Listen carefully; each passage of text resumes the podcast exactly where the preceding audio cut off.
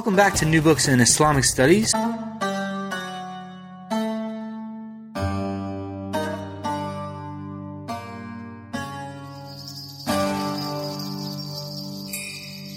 Welcome back to New Books in Islamic Studies. Thanks again for joining us. I'm your host, Kristian Petersen. For many Muslim communities, particular religious identities were formulated or hardened within colonial realities. These types of cultural encounters were structural for the various Muslim tribes in the southern Philippine islands of Mindanao and Sulu during the turn of the 20th century. In Making Moros, Imperial Historicism and American Military Rule in the Philippines Muslim South, published with Northern Illinois University Press in 2012, Michael Hawkins demonstrates the dramatic consequences of this short historical moment for Filipino Muslims.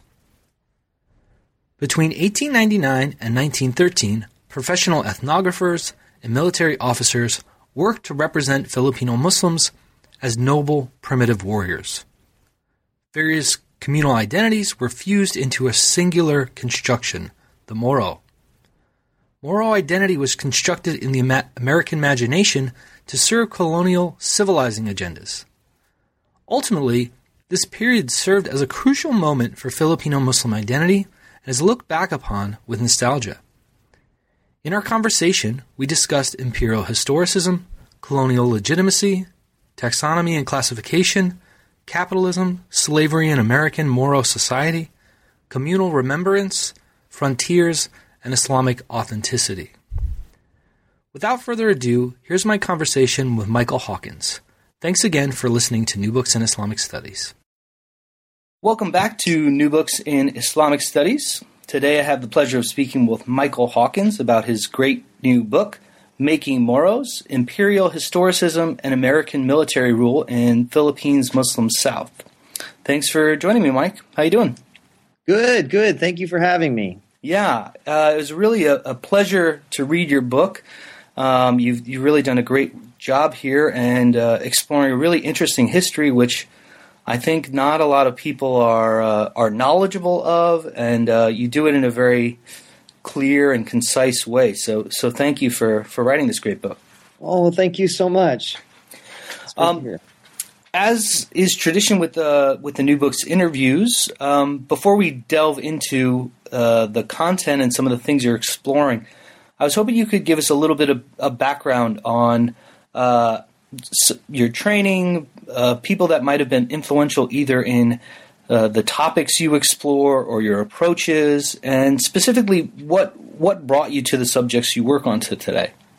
Great, yeah, sure. I uh, it was kind of funny. Uh, Mindanao had always seemed to be the apparent choice, just one I, I couldn't see for some reason. I had uh, been really fortunate when I was younger to live in the Philippines for several years and um, learned the languages and, and just kind of became part of it. And so when I got back, uh, in my master's program, in the early part of my PhD program, I'd been much more interested in religious movements in Luzon and um, nationalist movements in the post colonial era and these kinds of things. And I had always known of Mindanao. I mean, I'd been there a couple times. My wife is from a very Christian area of northern Mindanao.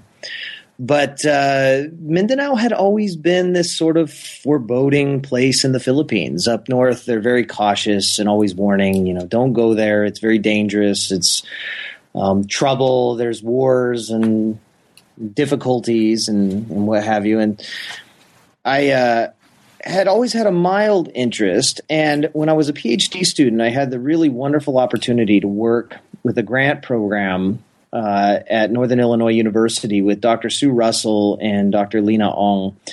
And it was a program that brought together youth from the Philippines that were Christian, Lumad, which are Highland animists, and Muslims or Moros. And they brought these youth together and would uh, facilitate interethnic dialogue and peace studies. And we had the opportunity to host them at various times. And it had such an impact um, on the ways that I was thinking about the Philippines and the way I was thinking about colonialism and post coloniality, the way I thought about concepts of national authenticity is configured and sort of articulated by various ethno linguistic groups in the Philippines. And through the course of this grant work and with the help of some other uh, friends that I'd gotten to know, it, it really suddenly became clear, and I began to ask myself, why haven't I been doing Mindanao the entire time? I mean, I have every connection in the world there. My wife is from there, for heaven's sake. This is what I was meant to do. Why didn't I see this? And so, um, as soon as I began to look into the history of the Moros, I was immediately hooked. I was immediately fascinated. Um, and began to dig deeper and deeper into the archival material and into the secondary literature and by that point, as a lot of academics know, when, when you find something like that, it almost begins to write itself. I mean, it's just sort of pulling this indefinite research thread. And I really found that to be the case uh, with this project. And it's, it's one that, in some ways, even with the book, has not ended. Yeah, even close. Hmm. Now, um, in I forget if it's the the introduction or somewhere in the beginning, you you talk about um, how much much of this work was developed during your dissertation work. Um, mm-hmm. Can you talk a little bit about um, how you made the progression from dissertation to book? Uh, a lot of listeners are probably also writing books or dissertations. Um, mm-hmm. So, were you thinking of this as kind of a book when you when you started to or it started to write itself, uh, or was there kind of uh, specific steps you needed to take to move from the dissertation to the book?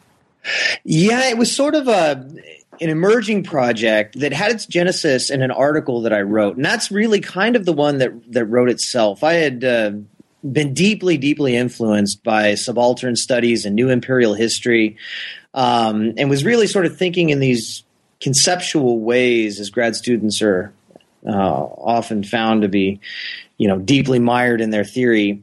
And when I came across these archival materials, uh, when I was a second year graduate student, I published an article with the Journal of Southeast Asian Studies, which was Imperial Historicism and American Military Rule in the Philippine Muslim South. And this article felt so right. It, it, just felt like this is something that has an enormous amount of potential. And so, with that article as a basis, I wrote a Fulbright proposal uh, that proposed to go and, and, and really expound on these ideas about imperial historicism and American military rule. And so, during the Fulbright, I was able to spend uh, quite a few months in the archives in Manila and quite a few months down in in Mindanao and uh, within the autonomous region of Muslim Mindanao and various places. And so when I got back, I was just simply buried in materials that I'd found. And I put it together into the dissertation, and the dissertation went fairly well. I mean, it. I, it wouldn't be true to say it simply wrote itself. dissertations are always more painful than that. And so I put it together, and I did when I put it together. I really thought this is something that that I want and that needs to be turned into a book at some point. And so after the dissertation defense, I went to work expanding various places. And one of the problems with the dissertation, and this is a problem I think a lot of doctoral students find as well, is that it was really opaque in places and um, deeply, deeply sort of mired in these abstract theoretical discussions of empire and of historicism and these kinds of things. And I think in some ways, uh, if I were to be honest, I think the book is it, can be dense in places still. But one of the efforts was to try to get rid of some of that, try to replace it with a bit more of the narrative history, to try to expound it in various archival ways. To I added a little bit of uh, biographical information for some of the key players. Uh, both on the American side and I, I, think to a lesser extent on the Moro side. And so, really, the the project of turning it into a book was taking it from this at the time of the dissertation, what I thought would be this really highly theoretical contribution to historiography and, and, theories of empire, and turning it into something that actually had more to say about history and uh, flesh it out in a way that would be appealing, I think, to a larger audience than maybe 20 or 25 people around the world. So, um, yeah, it was really a matter. So I went to uh, uh, College Park and did some research. I went to Ann Arbor and did some research uh, to get a few more things that it needed, and, and really tried to sacrifice uh, some things that were hard to get rid of, but then fill it up with uh, things that I think maybe rounded the book out a little bit better. Yeah, I think overall it's a, uh, it's a really great contribution, both from the theoretical perspective and the the narrative historical uh, details you give us. So, so I think you've you've struck a good balance. Um, well, thank you. perhaps uh, we could set the stage a little bit before we delve into some of these really interesting things you're you're setting up here. Um, mm. Could you give us some of the narrative background that, that might be important for listeners to know b- before we get into these explorations, uh, such as uh, you know what what do the southern Philippine Islands look like socially, politically, etc. In the mid to late 19th century, when when does America enter the picture? What effects does that have? Sure. Yeah, absolutely. So the Philippines, of course, is this incredibly heterogeneous archipelago composed of 7,100 islands with uh, numerous ethno linguistic groups, uh, multiplicity of religious tradition. And so it's this very heterogeneous place. Uh, the Spanish had tried to congeal these islands into a, a, recognizable uh, colony. But there were really two groups that the Spanish were never never able to conquer, and that were the that that was the Highland Animists in Luzon, the the Igorots, and of course the Moros down south. And uh, this creates a little bit of a divergence in national development in the Philippines. Whereas most of the lowland Filipinos in Luzon and the Visayas were Christianized, and increasingly their orientation became more and more Western. And it's often said, and I think truthfully, that the Philippines is the most Westernized of all of the countries of Southeast Asia. And so their their orientation was more and more focused on the West, focused on Europe, focused on Christianity and, and traditions that spring therefrom. Whereas the Moros very much still oriented themselves to the east and to the south, out into what uh, we call James or um, James Warren calls the uh, the Sulu Zone. And so when the Americans arrive in 1898, we really have this divergent group of people in the Philippines. And the Americans were determined to, to cobble it all together. Nevertheless, they realized that this would be a problem with these divergent trajectories that had been taken. And so what they decided to do was to formally colonize the Philippines. And after the Philippine American War was somewhat sorted out, they decided that they would continue to rule what they called the, the uncivilized or the savage tribes with the military while implementing in small measure civilian government throughout the rest of the islands. And so the Moros were under military government um, from 1899 to 1914. And the United States really felt that this was the best way um, to deal with these less civilized uh, peoples. Um, but this presents kind of an interesting uh, alternative to the general narrative of, of American colonialism in the Philippines. Because they were ruled by the U.S. military, it was much more of an autonomous colony, a much more autocratic colony. In essence, the American military could sort of dictate and reprimand or uh, remand policy uh, at their discretion. They could really create the colony that they wanted to create. And in some ways, this allowed uh, American imperialists, American imperialists to experiment in eccentric ways to, to try things that weren't available elsewhere in the islands. And so Moro Province really becomes this sort of crucible for colonial experimentation. And uh, the American military was despite the fact that we typically associate the American military with sort of more conservative colonial policies, they were very much progressives. I mean, they're very excited to hasten this evolutionary process and to make a modern sort of bourgeois man out of these Moros. And they implement various policies to try to make that happen. And so that's really the subject matter of the book is it looks at those 14 years of American military rule and the various ways that the military is really conducting an almost separate colonial experiment in Moro province than the rest of the United States in the islands at large.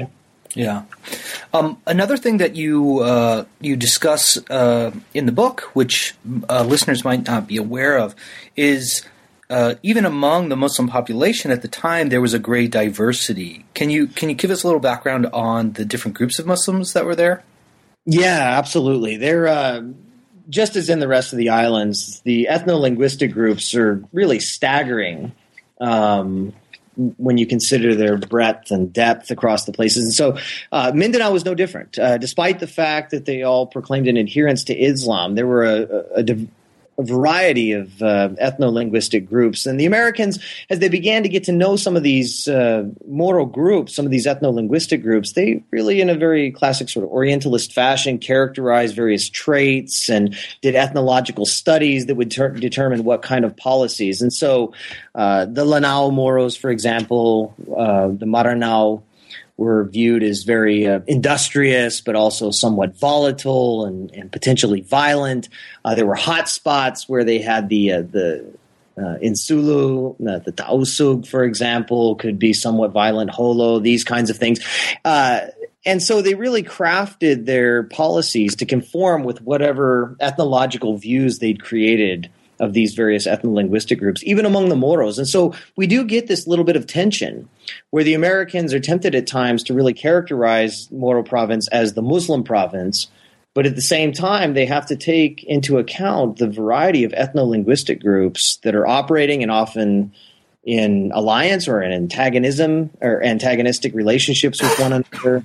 Um, and so it really is kind of a trick of their rule to try to sort this out, to to crystallize it in a way that conforms with American policymaking methods. Hmm.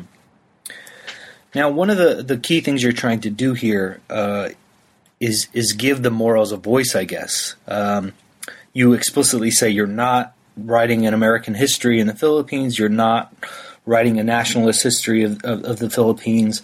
Um, and you're really taking up this this subaltern voice and, and trying to let it speak for itself. So I was wondering if you could tell us a little bit about your sources because these sources seem hard to get, and you, you talk specifically about the idea of the archive, and um, so perhaps are are there more sources that we can access, or h- how did you go about doing that kind of things? And then the more um, I guess, Western accessible sources, mm-hmm. perhaps how do you read those against the grain in order to access the Moros voice? Right. Yeah. So this is really the biggest challenge of the book. Um, and you're absolutely right. I am, by training and in practice, a Southeast Asianist. That's that's all I do. So I am not uh, a historian of American empire. I'm not an Americanist by any means. Uh, I am a Southeast Asianist. And so it, for me, it was important to cast the book in that way that this is Philippine history. So the book was meant to be Philippine history that is simply occurring during the time of American colonial occupation. Um, and by doing so, I, I tr- really tried to craft it in a way that the historiography, um, would be centered in telling this story of the Philippines and not a constituent part of the American empire. So that was one of the first uh, things that I did. To the subaltern voice, this is really the challenge. Um, and it's been some legitimate criticism of the book. It says, well, where do we get these Moro voices? And the simple fact is, at least to my knowledge, by and large, they, they don't exist in a, in a pure, unadulterated form, the way that you know Ulysses S. Grant's diaries exist. Um, now, occasionally we get actual Moro words and we get Moro voices, but they're really sparse and few and far between. And so, my method in sort of coercing these voices out was really twofold. The first of which is I tried to bookend the study a little bit and let the study at least be informed by a little bit of participant observation research in the Philippines. So to go to Moro province, to go to Marawi, to go speak with individuals and, and simply ask, you know, what, what were your perceptions of the American colonial period? How is that remembered in popular memory? What does it mean? And so in the introduction and then um, in the epilogue, I discuss quite a bit some of the early guidance that I received from key figures in Moro province, where they sort of indicated this this nostalgia in some sense uh, for the American military period, which was a much more hands off, a less social engineering, a sort of um, episode in which uh, Moros were were made in modernity, in which they participated. They were various points in the book, and we'll talk about it later. But the Moros are really cast as these supermen, right? These these wonderful specimens of primal man, unadulterated, and the Moros love that, and they participated in that. And so, I uh, at least to sort of contextualize it, I, I went right to the source as it exists today, and it was incredibly helpful. Uh, the second way that I tried to coerce it out is what I think uh, a lot of historians like myself have to do, and that is you have to go back to the colonial sources, which are indeed 99% of the time produced by the colonial power. And you have to really engage in some rigorous discourse analysis. We have to try to read between the lines and sort of tease out the ways in which uh, the subaltern is participating, collaborating, resisting, reappropriating, redefining. And a lot of this we have to do deductively. We have to look at what the Americans are attempting and and why they think this doesn't work or why they think it does work and how they correct their policies and how they adapt their policies and these kinds of things. And so from that, uh, we can sort of deduce and piece together what the responses must have been um, from the subaltern. And I think in a lot of ways, once this practice gets going, it's it's really quite revealing that by looking at the way that the Americans are able to change their policies, to change their discourse, to adapt what they're doing, it really kind of paints a very very clear picture of what the Moros are doing on the other side, either collaboratively or or how they're resisting. Now, the hard part, and admittedly the difficult part about this, is it is not empirical gold, right? It's not the kind of thing you can look at and say, yeah, that's incredibly explicit and it is incredibly apparent. And this is something that we can just put on the paper and kind of let it speak for itself. Um, that's just just not the way that it, it can be done, at least in my experience. It takes quite a bit of work on the part of the historian to piece together this story by looking at, in essence, its consequences in official discourse, right? Or the, or the adaptations that are shown. And uh, it's, you know, it's challenging at times. It's uh, incredibly rewarding at times. But if it, I think in some ways, if it's not done this this way, then we lose something. We we do lose this subaltern voice. We lose this examination of what lurks in the shadows and what lurks just beyond the discourse and what's influencing uh, the colony as it's reported and portrayed in the official documents. And I think that. Um, more and more this is this is what we're going to see i mean more and more this is what we are seeing i think is that historical actors they, they have something to say and, and, and what they have to say is often um, through the reactions of others and it's, it's, a little bit of a deductive game but I, th- I think in the end can be rewarding. Yeah there are definitely some some really beautiful scenes you set and uh, I, I, think a lot of it does come through uh, or rise above those kind of more official uh, imperial discourses. So you, have done a very good job in, in, in my reading. Well, thank you. Um, one of the, the kind of underlying uh, theoretical structures you're using in this book is this idea of imperial historicism, um, mm. which we could maybe interpret as an ideological guide for structuring attitudes and rationales and actions. Um, so, h- how does how does imperial historicism function in your book? How did colonial discourses shape Muslim interpretations of their own modernity? Mm. Good, yeah. So this is uh, what I envisioned as being the major theoretical um, contribution of the book, and as I said at the beginning, I was I was really deeply influenced by this new imperial history movement that began in the late '90s and has carried on, you know, until now and uh, was deeply influenced by the thinking of Stoler and Cooper and their book Tensions of Empire and Bernard Cohn and Dipesh Chakrabarty and Subaltern School and these kinds of things. And so I, w- I was really sort of intrigued by the ways that discourse is neither inherent nor stable. And I, I really bought deeply into this idea that colonialism was not hegemonic by any means, and that it was a constant negotiation. It was malleable and it was it was uh, unstable. And so I felt that in reading a lot of colonial histories of the Philippines, race as a category analysis, as a category of analysis, was in some ways a default position.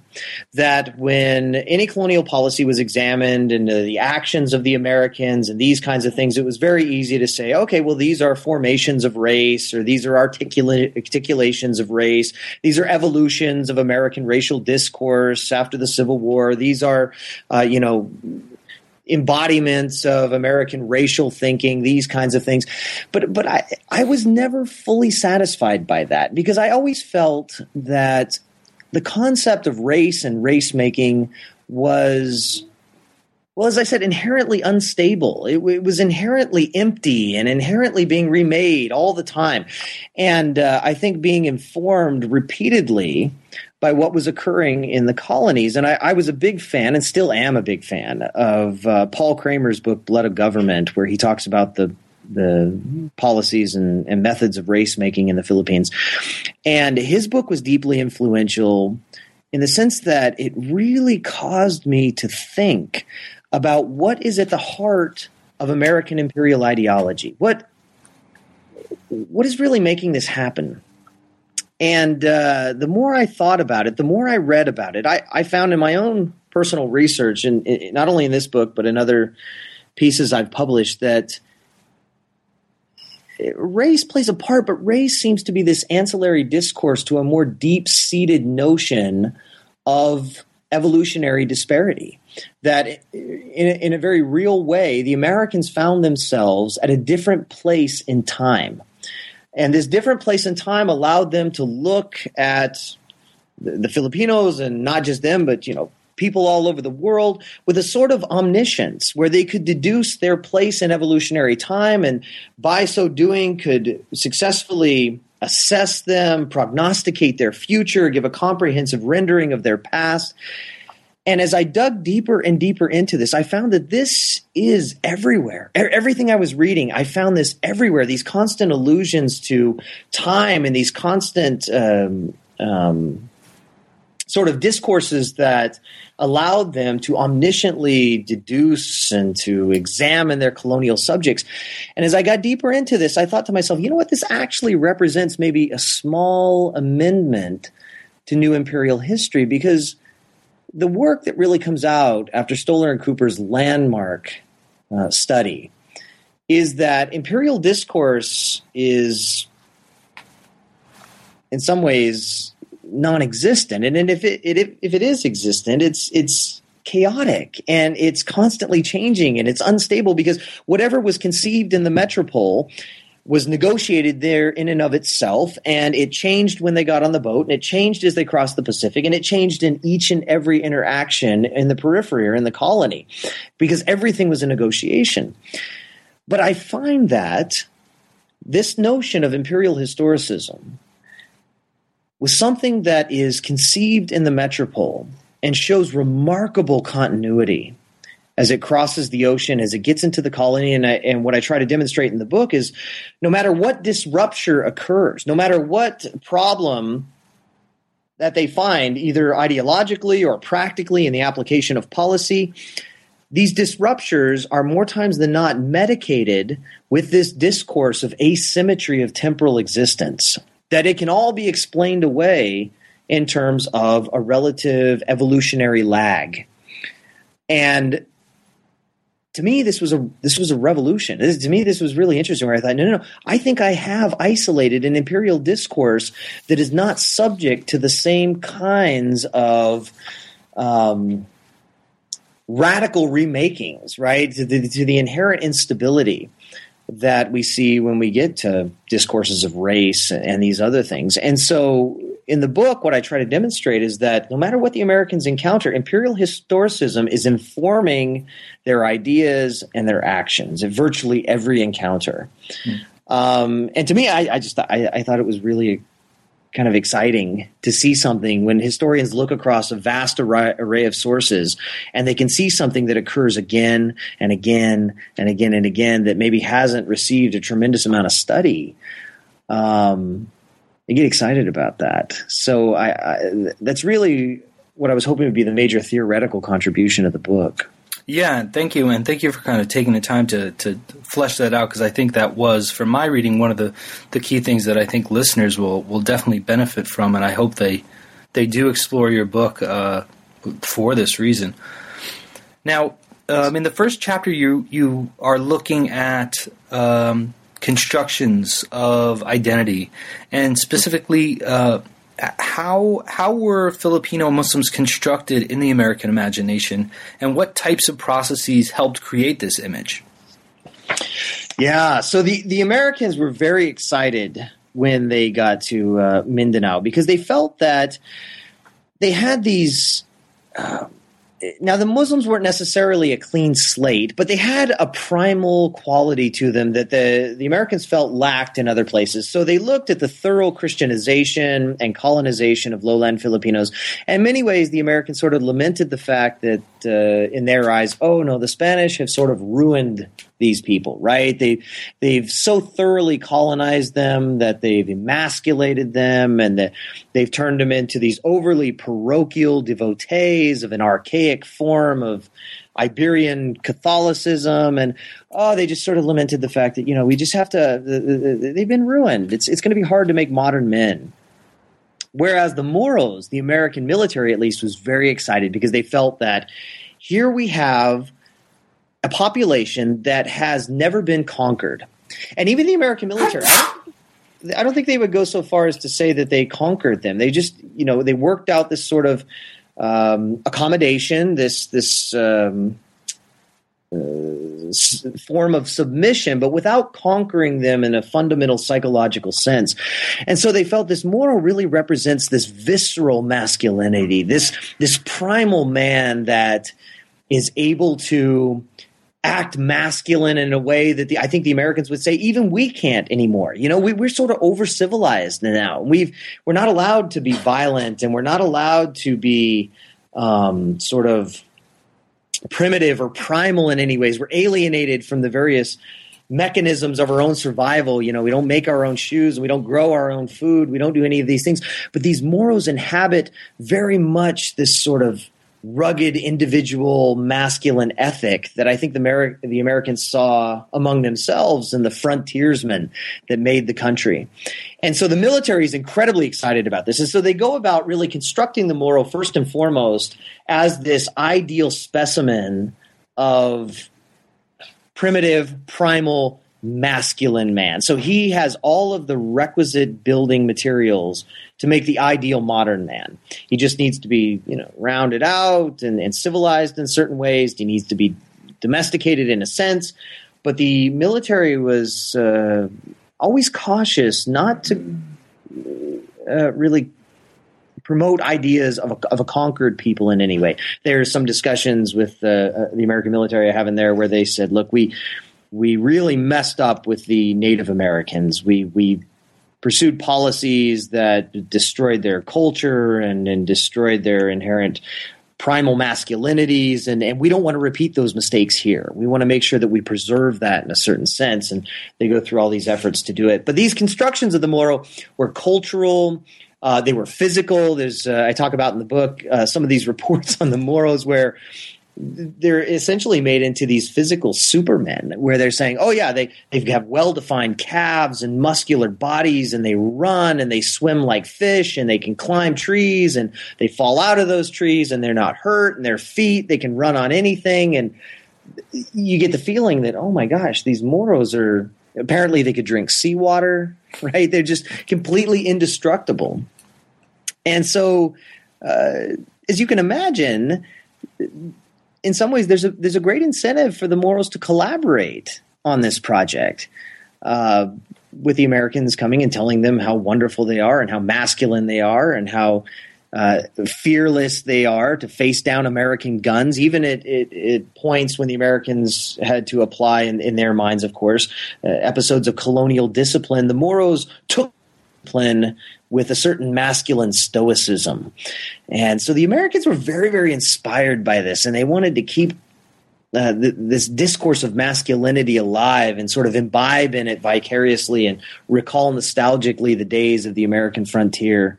Uh, and so, in some ways, it was this sort of you know episode of know, we call it sort of colonial narcissism, right? And it's all about all about them, of course, but. Uh, very important, I think, to the psyche of these these American military colonists.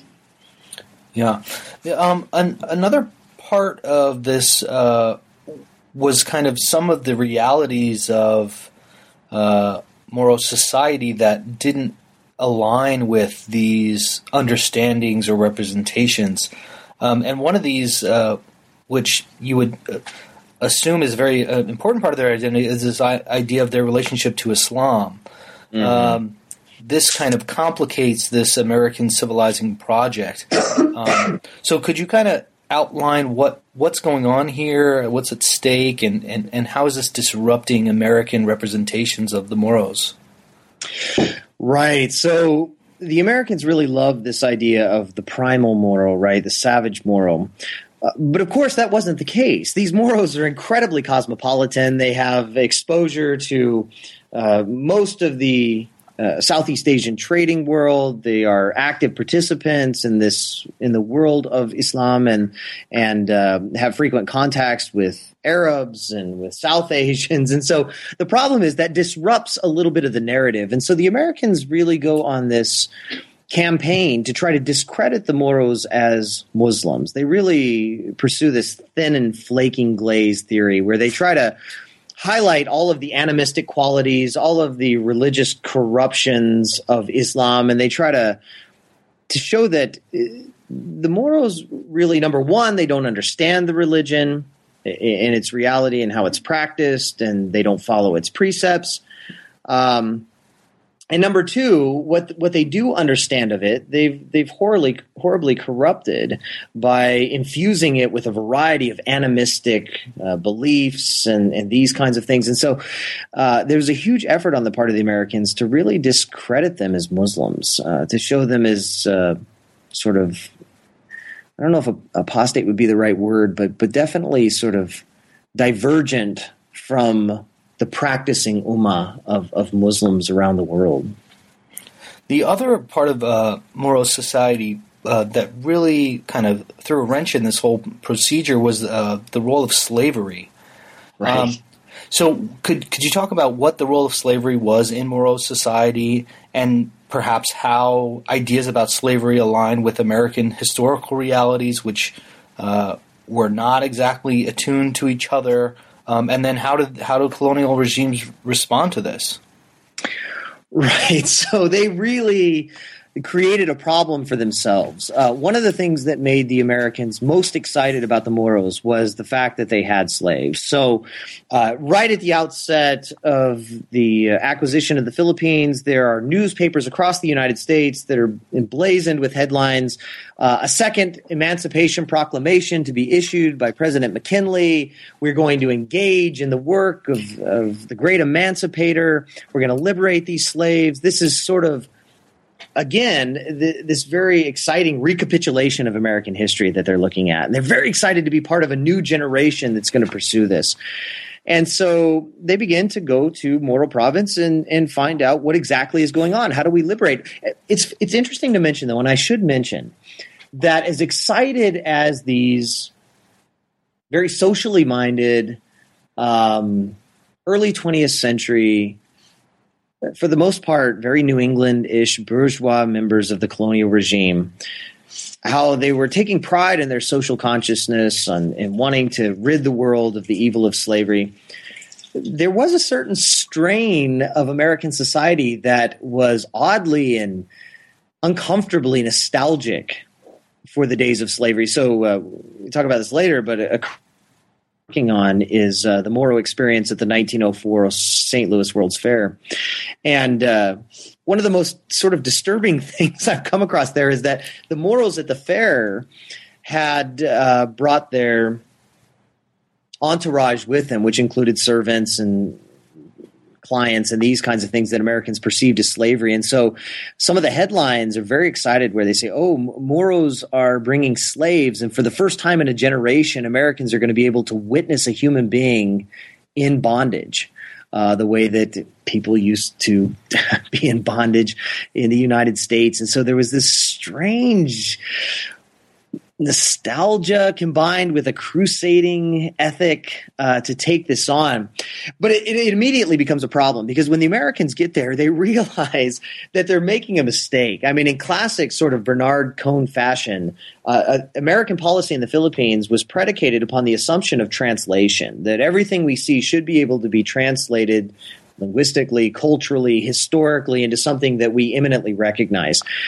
And so when the Americans actually get down and start to make these ethnological studies of Moro society, they they they, they go, well, um, I I don't know what to make of this. Right? this is a little bit uncomfortable because what we're perceiving as Moro slavery is incredibly more humane than. Um, chattel slavery as it was practiced in the American South. I mean, uh, the the Moro circumstances of servitude were much more predicated upon uh, communal values of patron clientism, of um, patronage for those in the community that were loosely related, um, and in many cases, uh, individuals actively sought out patrons as a way to to climb socially within the society. And so the Americans are finding that the, the slaves aren't mistreated. The slaves have a great deal of uh, social mobility. Uh, they have a great deal of economic freedom. Uh, th- uh, this doesn't look anything like our slavery, and it kind of dis- it kind of unsettled them because American slavery was so much worse, so much more inhumane uh, compared to the Moros that after a while, the Americans are really forced to sort of moderate their discourse. Um, and in a very uh, silent way, they're forced to retreat from all of this excitement at the outset, where they begin to, and again, with the, the theoretical thrust of the book, the Americans have to say, well, this is not. Um, this doesn't resemble American practices of, of pre Civil War slavery. Um, this is much more of a sort of medieval form of vassalage that's predicated upon allegiance to a chieftain. And as a matter of fact, it's so funny how specific they get. Uh, at one point, they look at the servitude and they say, yeah, this really resembles what we might see in England under the Stuarts. Uh, we can get that specific with it. And so they have to kind of they really have to back off of, of this whole endeavor. But again, the disruption is medicated by imperial historicism. So the Americans don't have to outright say, you know, oh, we're completely wrong. They just simply have to say, okay, well, we have to locate it in a recognizable history here. And so rather than liberating slaves in the way that, you know, may have been done at various uh, points in American history. We have to cr- construct uh, imperial policies that account for it in much more of a medieval practice of vassalage and, and these kinds of things. And so it was kind of interesting to watch them contort into these various ways to account for what they're seeing. But I, but I, you know, to, to be fair to the Americans, one thing about them is they are sort of remarkably candid with themselves and sort of agile in their discourse. Um, they're not ones to kind of just dig in and say, okay, well, this is what we see and this is what we, it will be by gosh from now to the end of time. The Americans, when something dis- is disrupted, they're very candid about it. They're very honest about it. Say, okay, well, this doesn't seem to be the case, and and they adapt their discourse and their policies in a way that accounts for it, but in a way that's still, again, eminently recognizable to them within their own cultural and historical traditions. In this case, um, imperial historicism, just sort of relocating them in a different period in recognizable time. Now, moving past some of these uh, these bumps in the road uh, for for many in the colonial regime, uh, capitalism was uh, a route to modernity. So, uh, how how was capitalism viewed as a means of civilizing? And I guess from the perspective of American imperialists, how did Moros become modern through new market economies? Yeah, so this was the panacea. This was going to solve all their problems because, in the end, the Americans really felt that they were there not so much to deduce, you know, it wasn't a project overwhelmingly predicated on deducing what the Moros were or where they came from, but the policy is hasten them into modernity as quickly as possible.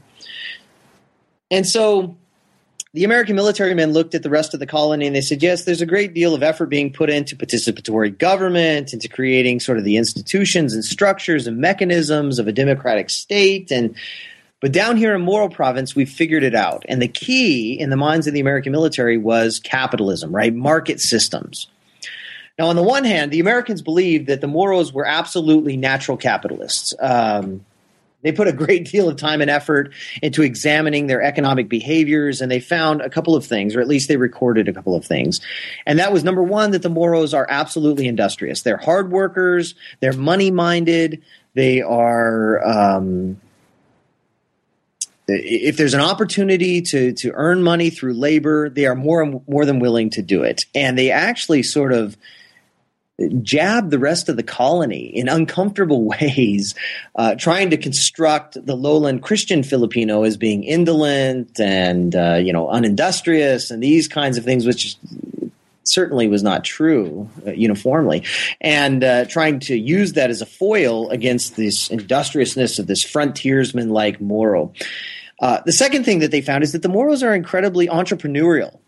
That they're constantly thinking of new ways to um, form businesses and to access markets, and they're very eager to take on new technologies and new methods, and they're very practical in their approach. And anything that will enhance their productivity, they're more than willing to adopt. And so the Americans felt this is very natural, right? They're already there. They're very much like us, is what the Americans were thinking uh, in, the military. And so the Americans felt all we need to do is we need to facilitate this. We need to nurture this as much as possible. And so they came up with a number of policies that they thought uh, would help. Uh, the most important of which was the development of Moro markets. Uh, and these were markets that were created all over uh, Moro province. They were designed specifically to provide um, well regulated, open, free trade sites where the Moros, regardless of rank, regardless of ethno linguistic identity, regardless of location, could bring whatever they wanted to market and could sell it in a very free trade kind of atmosphere.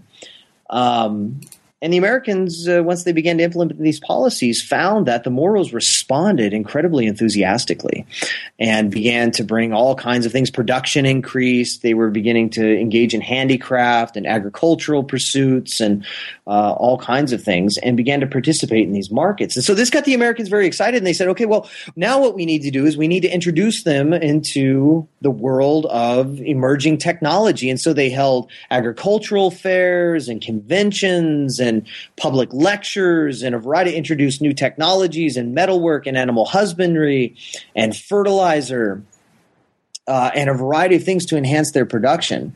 Uh, the Americans were also uh, one of the aspects of uh, capitalism that they liked the best was the competitiveness of it. Now, the Americans were firm believers in this sort of competitive synthesis that innovation and production is the result of competition for prizes, you know, whether that prize be profit or, or recognition or whatever. And so, uh, one of the things I found most interesting that the Americans tried to implement was the concept of the old county fair, right? Where you could bring livestock, you could show your livestock, you could re- receive prizes from the livestock, you could sell the livestock.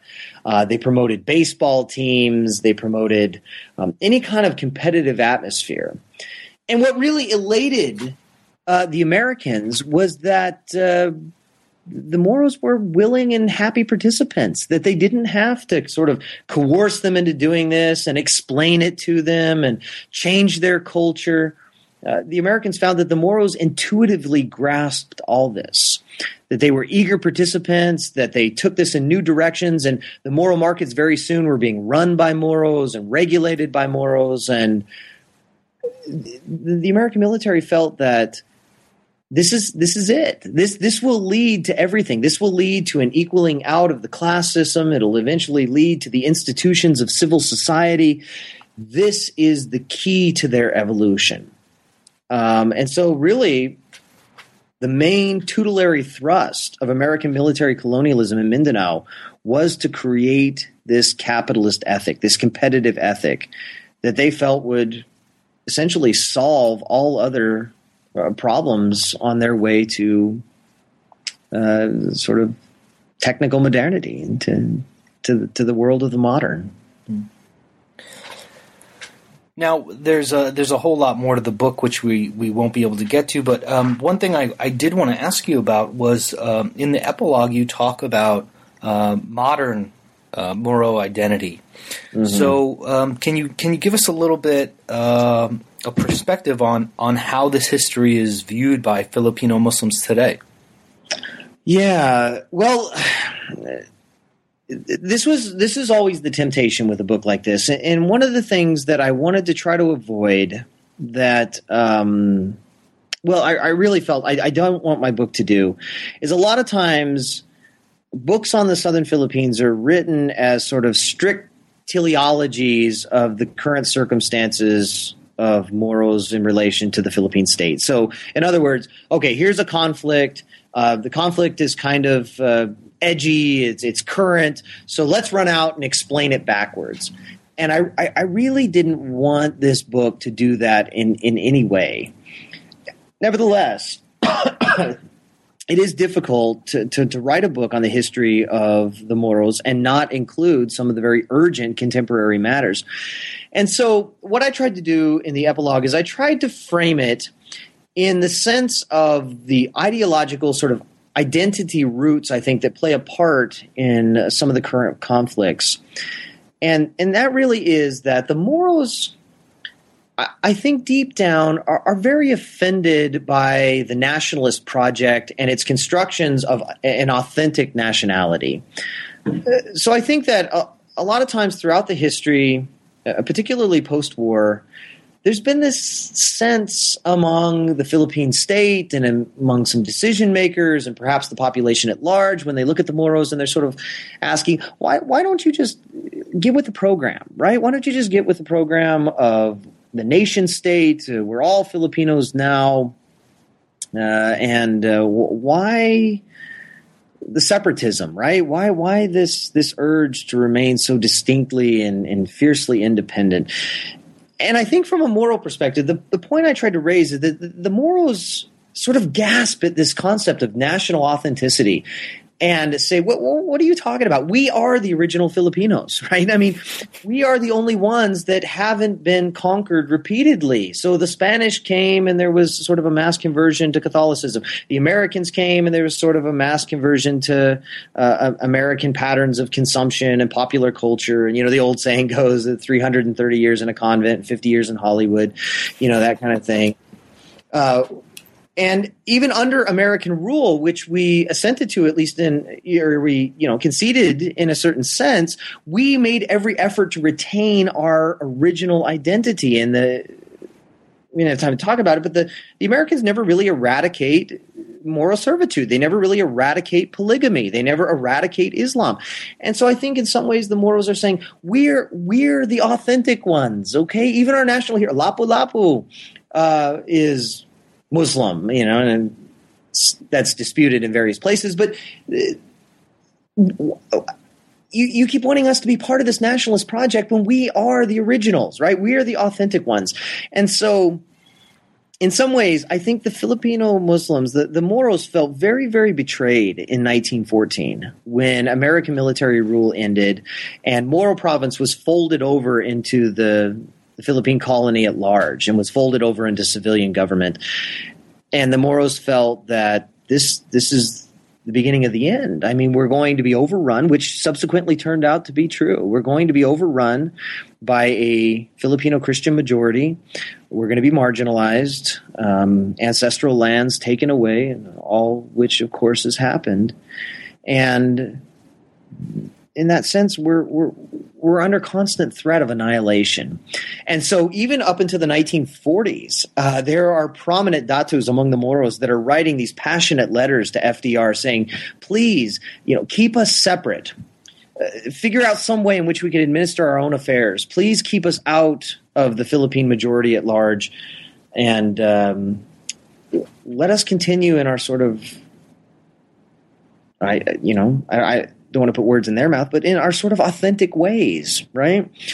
And so the conflict today, I think, in many ways, echoes the Moros' ascent into this modern project of the nation state that under the American military they seem to remember very fondly. You know, I say that with some you know major caveats. There were some incredibly violent engagements. I, I published a piece on Bud Dajo, which was a massacre of Muslims in an extinct volcano, and some very sharp conflicts. But I think when they look back, they say, "Look, the American military." You know, where we may have had troubles, at the very least, sort of respected the Moro-ness, right? That they looked at our culture, they looked at our our civilization. They looked even at our bodies and they said, look, there's something here worth preserving. There is something here that is compatible with modernity, something that should be preserved, something that should be encouraged. And I think that once they were turned over to the colony in, in 1914 and subsequently to the project of the nation state in the Philippines, that they feel that that same respect has not been extended that that same idea of the distinctness and the potential of the moro hasn't been perpetuated under those circumstances. And you know it, it I think in some ways, at least at an ideological level, is still at the heart of a lot of the difficulties that are occurring um, with various attempts at autonomy and, and separatism and efforts to reclaim ancestral land and migration and plebiscites and you know the whole history of it that, that, in some ways this notion of of the authenticity that it was allowed to flourish that was recognized under the American military is something that they haven't seen since. Well, Mike, it's been a pleasure speaking to you about your book. Uh, I hope people will go out and get it uh, because I think it will benefit a lot of people in Islamic studies and beyond. Before I let you go, though, uh, I'm hoping you could tell us a little bit more about some of these really interesting projects you're working on, things you might have coming out soon, or things you're thinking about more long term. Yeah, definitely. I um, well, I've gotten really interested in um, the uh, the whole concept of colonial exposition, right? So all of this knowledge that I've been looking at uh, in terms of how the Americans constructed Moros and how they're creating identities and handling disruptions in the narrative and these kinds of things, I, I found fascinating. Uh, but I'm also interested in, I guess, classic new imperial fashion on on the ways that these ideas in the periphery are having a deep influence on the metropole. And so, this idea of colonial exposition has really caught my interest. I just uh, submitted an article that looked at the first display of Filipinos in the United States, which interestingly enough occurred in Omaha in 1899 at the Greater America Exposition. Hmm. And uh, the piece looks at the ways that Filipinos are encountered, but in 1899 it's so fresh it's so new that the americans don't really have any ideas. They don't they don't have a discourse to draw upon. And so when they look at the filipinos they don't really find them exotic or strange. They just kind of look at them and say huh they're they're neat. And uh, they don't uh, there's no uh, no major knowledge breakthrough. There's no you know, and it's interesting because when you contrast that with what happens later in 1904, there is a very firm discourse in place, not only for Filipinos, but you know, getting even into the micro where they look at the Igorot headhunting dog eaters, which were the sensation of the of the 1904 World's Fair. And the next book project that I'm currently working on is the Moro experience in 1904. And the Moros very much are presented in the ways that the Americans and the Moros collaboratively had constructed themselves in the province as being sort of these frontiersmen, uh, being violent, but also being very, very um, um, honorable in their violence. Um, but it's interesting because the, the Americans considered the Moro experience at the fair to be a failure uh, they were really disappointed with gate receipts and with the way the Americans perceived them, and uh, they felt that the the public had missed out on an opportunity to see the real potential of tutelary colonialism, and they were only interested in sort of the sensational aspects of the Igorots. And so the project's exploring why the Americans were so disappointed, uh, but this one's I feel that I'm able to actually get a little bit more of the uh, the subaltern voice. Actually, there's there's quite a bit of Moro, actual Moro voice that I'm coming across in this 1904 World's Fair, and so it's interesting to see how they view the Metropole, how they view this as an opportunity to present themselves and and pursue their own particular interests. And so I'm I'm really excited about it uh, as it's going forward. Yeah, it sounds really interesting. Uh, perhaps we can uh, talk again when when that comes out.